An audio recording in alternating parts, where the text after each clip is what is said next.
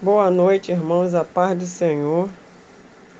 É, continuando nossa leitura, hoje, terça-feira, 8 de setembro de 2020, que se encontra no livro de Ezequiel, capítulos 16 ao 18. O 16 tem por título A Meretriz e as Abominações de Jerusalém. Em Ezequiel 16, o Senhor Deus apresenta os motivos do seu julgamento sobre Jerusalém. Ele declara como a acolheu e cuidou dela quando ninguém mais a desejava ou reconhecia. Embora tenha sido alvo do grande amor de Deus, Jerusalém o rejeitou e buscou aliança com ímpios, idolatria, impiedade, bajulação e esqueceu de ter intimidade com Deus. Tudo que restava de Israel, de Israel era Judá e a cidade de Jerusalém já com brechas e despovoada. Jerusalém nada mais era do que uma cidade pagã, cananita, que o rei Davi conquistara, e se ainda tinha alguma glória, era a graça de Deus que lhe concedia. Israel foi uma nação muito bem nutrida por Deus. As riquezas da agricultura provinham da graça de Deus. Para com seu povo escolhido, isto é importante porque os nativos habitantes daquela terra eram pagãos que, como parte da técnica agrícola, celebravam ritos imorais para, segundo os princípios da magia e feitiçaria, tornar a terra tão fértil como eram as sacerdotisas assim prostituídas.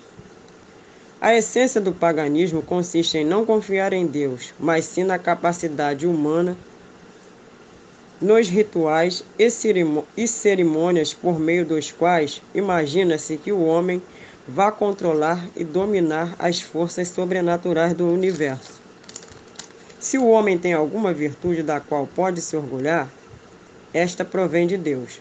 Nossas qualidades, nossos bens, nossas, nossos bens, nossas emoções, nossa inteligência existem para entrarmos em contato com Deus.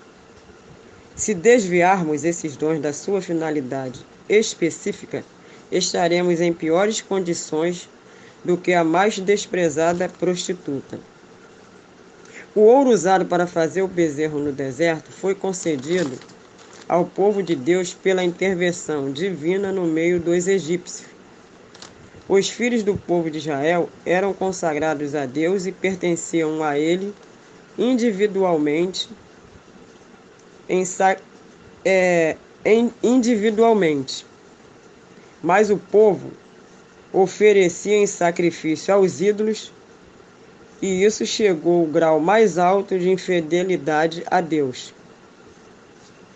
As licenças políticas para obter poder e segurança material como, como uma infidelidade a Deus, que já tinha mostrado claramente seu poder em livrar os israelitas da escravidão do Egito, ajudando-os ajudando-os a lançar sete nações poderosas fora do território de Canaã, que Deus tinha reservado para eles. O profeta é, comenta aqui um termo chamando a cidade de meretriz descarada. E parece estar usando uma linguagem forte e violenta. Mas fortes e violentas, porém, são as atitudes pecaminosas dos que se recusam a seguir no caminho que Deus preparou para cada ser humano que nasce no mundo, como vemos em Efésios 2, versículo 10. No versículo 31, a palavra abóboda significa prostíbulo. Eram lugares onde se praticava a idolatria, que já é uma prostituição, e ao mesmo tempo prostituição física, que era parte do culto aos ídolos de Canaã. Longe de receber bênçãos dos ídolos e adorá-los, o povo de Israel dava em oferta aos ídolos todos os seus bens, os quais tinham recebido pela misericórdia de Deus. A nação infiel se tornara um espetáculo de zombaria entre as nações do mundo. Até os melhores reis de Judá não conseguiram remover os altares que eles levantaram para se prostituírem. A espada do inimigo seria o bisturi para extrair o mal desse pecado da nação. O termo que diz que Jerusalém seria destruída aos olhos de muitas mulheres significa que Jerusalém ia ser destruída pelos caldeus aos olhos de muitas nações vizinhas, como de fato aconteceu. Expulsar o pecado é uma maneira de satisfazer, satisfazer a justiça de Deus. Mas há outra alternativa. Pois não lembrastes do dia da tua mocidade? Era um símbolo da época na qual Israel era uma nação recém-nascida, quando surgiu da escravidão no Egito. A mãe daquela nação foi a terra de Canaã. Os israelitas tinham líderes e profetas desde o tempo de Moisés mas mesmo assim abraçaram a cultura e o costume das nações pagãs, que precisavam ser expelidas da terra para se constituir uma nação separada. E hoje não é diferente. Muitos adotam costumes contrários à vontade do Senhor.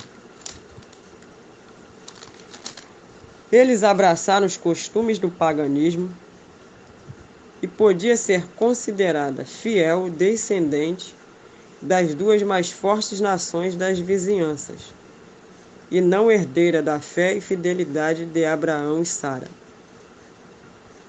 A nação se corrompeu pior que Samaria e Sodoma.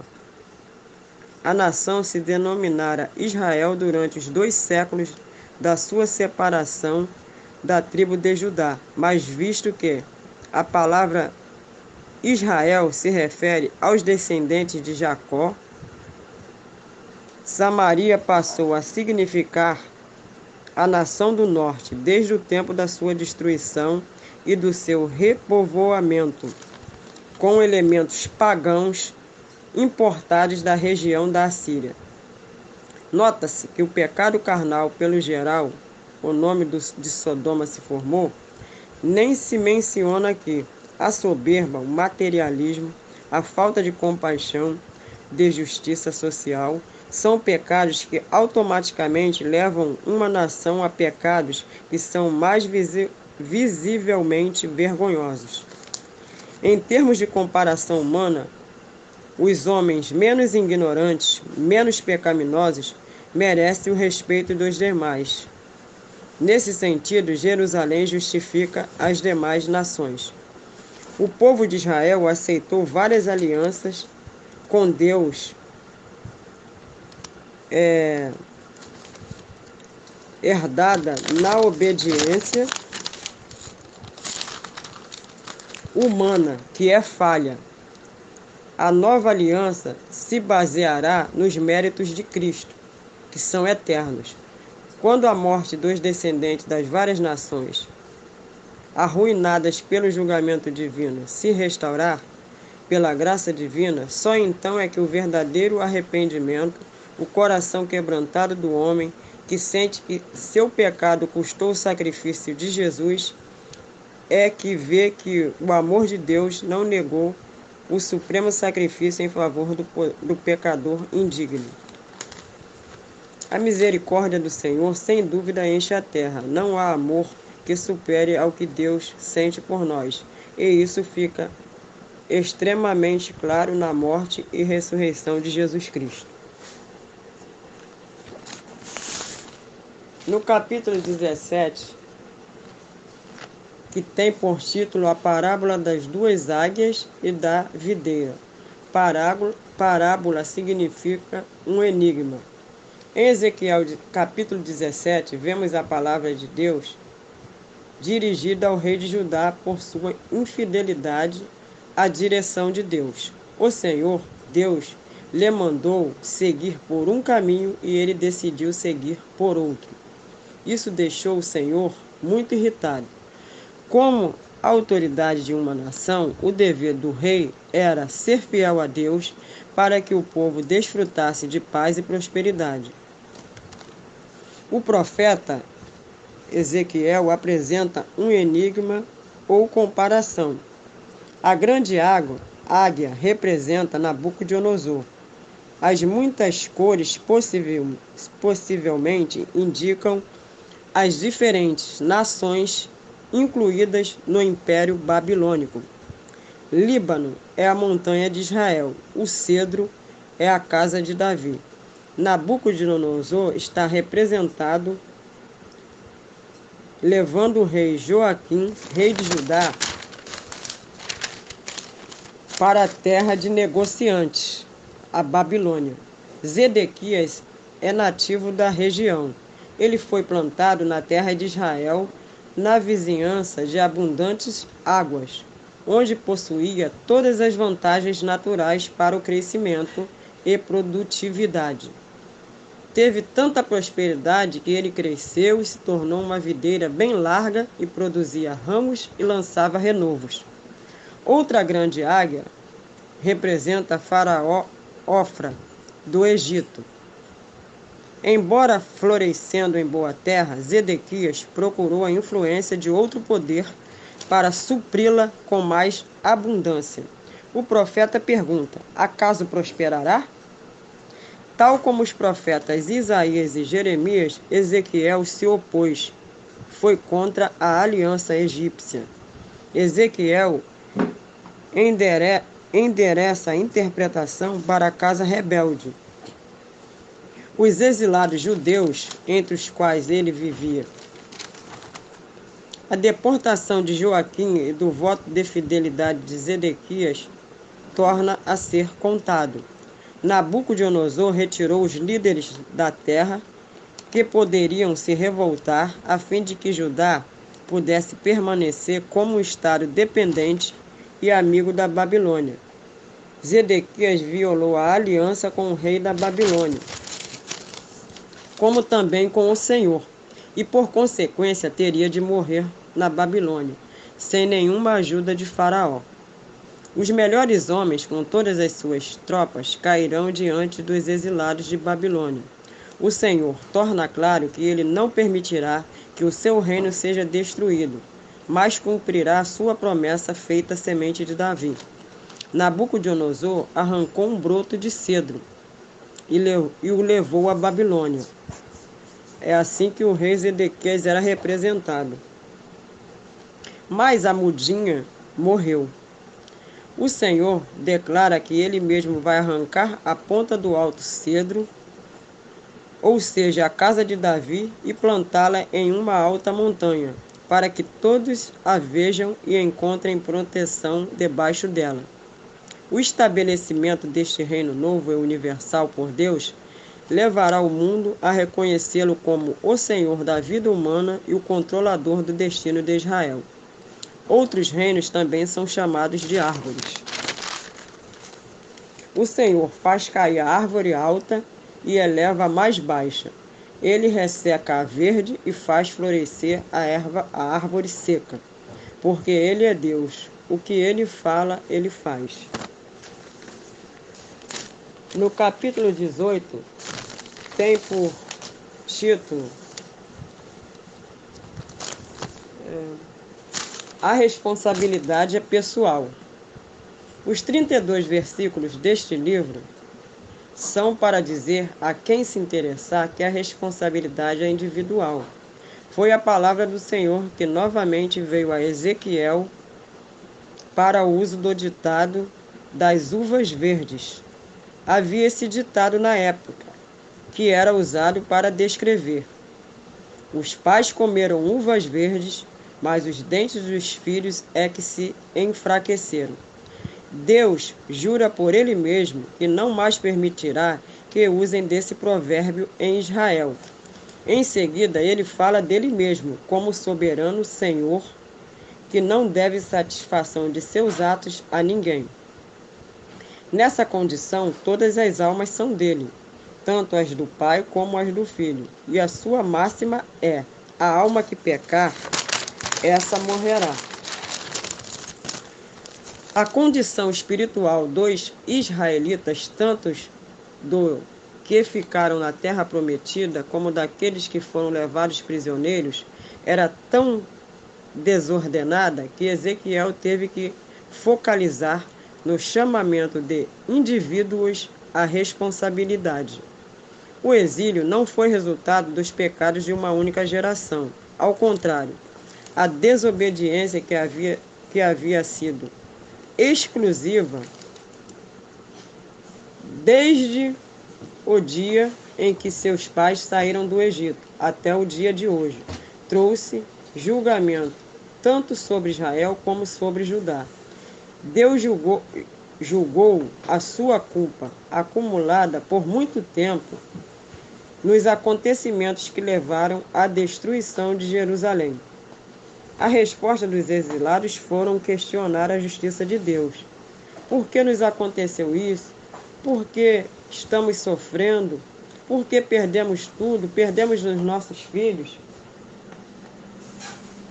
O profeta Ezequiel havia respondido de acordo com os atos de cada pessoa e geração e geração. Os exilados não podiam se livrar da culpa, estavam sofrendo pelos seus próprios pecados, como pelos pecados de suas gerações anteriores. O profeta vem dizer da parte do Senhor que a alma que pecasse, essa que iria morrer. Ele fala do justo e de suas práticas de justiça e conclui que, andando nos seus estatutos e guardando as suas ordenanças, para que seu proceder seja verdadeiro e justo, esse tal homem certamente viverá. No entanto, se ele gerar um filho que pratique obras abomináveis, a consequência será para este que não obedeceu suas ordenanças, nem andou em suas leis. A morte será pela iniquidade dele, não por causa da iniquidade de seu pai. Ter um pai justo não significava que o filho injusto escaparia da punição pelos seus pecados. Por outro lado, ter um pai injusto não traria julgamento sobre um filho é, não traria julgamento sobre um filho. Seria o caso de um pai gerar um filho que, vendo os pecados de seu pai, não fez semelhante a ele, mas antes se guardou, esse certamente viverá. Ao contrário, que seu pai, sendo injusto, morrerá. No versículo 18 em diante, vem falando do pai ímpio, do filho justo e do pai ímpio arrependido sempre destacando que a alma que pecar, essa morrerá. O filho não levará a iniquidade do pai, nem o pai levará a iniquidade do filho. A justiça do justo ficará sobre ele, e a impiedade do ímpio cairá sobre ele. Deus não tem prazer na morte do ímpio e pecador, mas que se convertam e vivam. Ao longo de suas explicações, o profeta vai citando alguns desses pecados e práticas abomináveis que são cometidas ou pelo pai ou pelo filho, mas certamente por aqueles que não respeitam e nem andam com Deus. Ele continua com seu discurso, agora falando com o justo que se desvia. O resultado é que, se desviando o justo nem de sua justiça, Deus se lembrará, mas na sua injustiça seria punido. Como vemos em 2 Reis 20, versículo 3, que tem por título Ezequias adoece. Quando o rei Ezequias estava enfermo, ele estava, se, ele estava desviado. Mas quando o profeta foi entregado a parte do Senhor para ele, ele se virou para o lado e chorou muitíssimo. E o Senhor ouviu o seu clamor, o perdoou, fez o profeta voltar e dizer que ele tinha ouvido a oração do rei Ezequias. Continuando, a palavra do Senhor vem dizendo que Deus não se permitiria ser um portal de emergência a ser usado em tempos de calamidade e infelicidades. Ele não pode ser visto como Salvador sem ter, ter sido recebido como Senhor. No entanto, se convertendo o ímpio de sua impiedade e praticando de agora em diante a justiça, conservará este a sua alma em vida. No nosso relacionamento com Deus, o pecado não pode nunca ser encarado de modo leviano. Nas solenes advertências sobre a gravidade do pecado e do risco que ela representa, permanece a certeza de que Deus não deseja e nem se alegra com a morte de ninguém. O arrependimento é o caminho para a vida. Irmãos, agradeço essa rica oportunidade. Desculpa pelo áudio longo e pelo horário. É, até a nossa próxima leitura.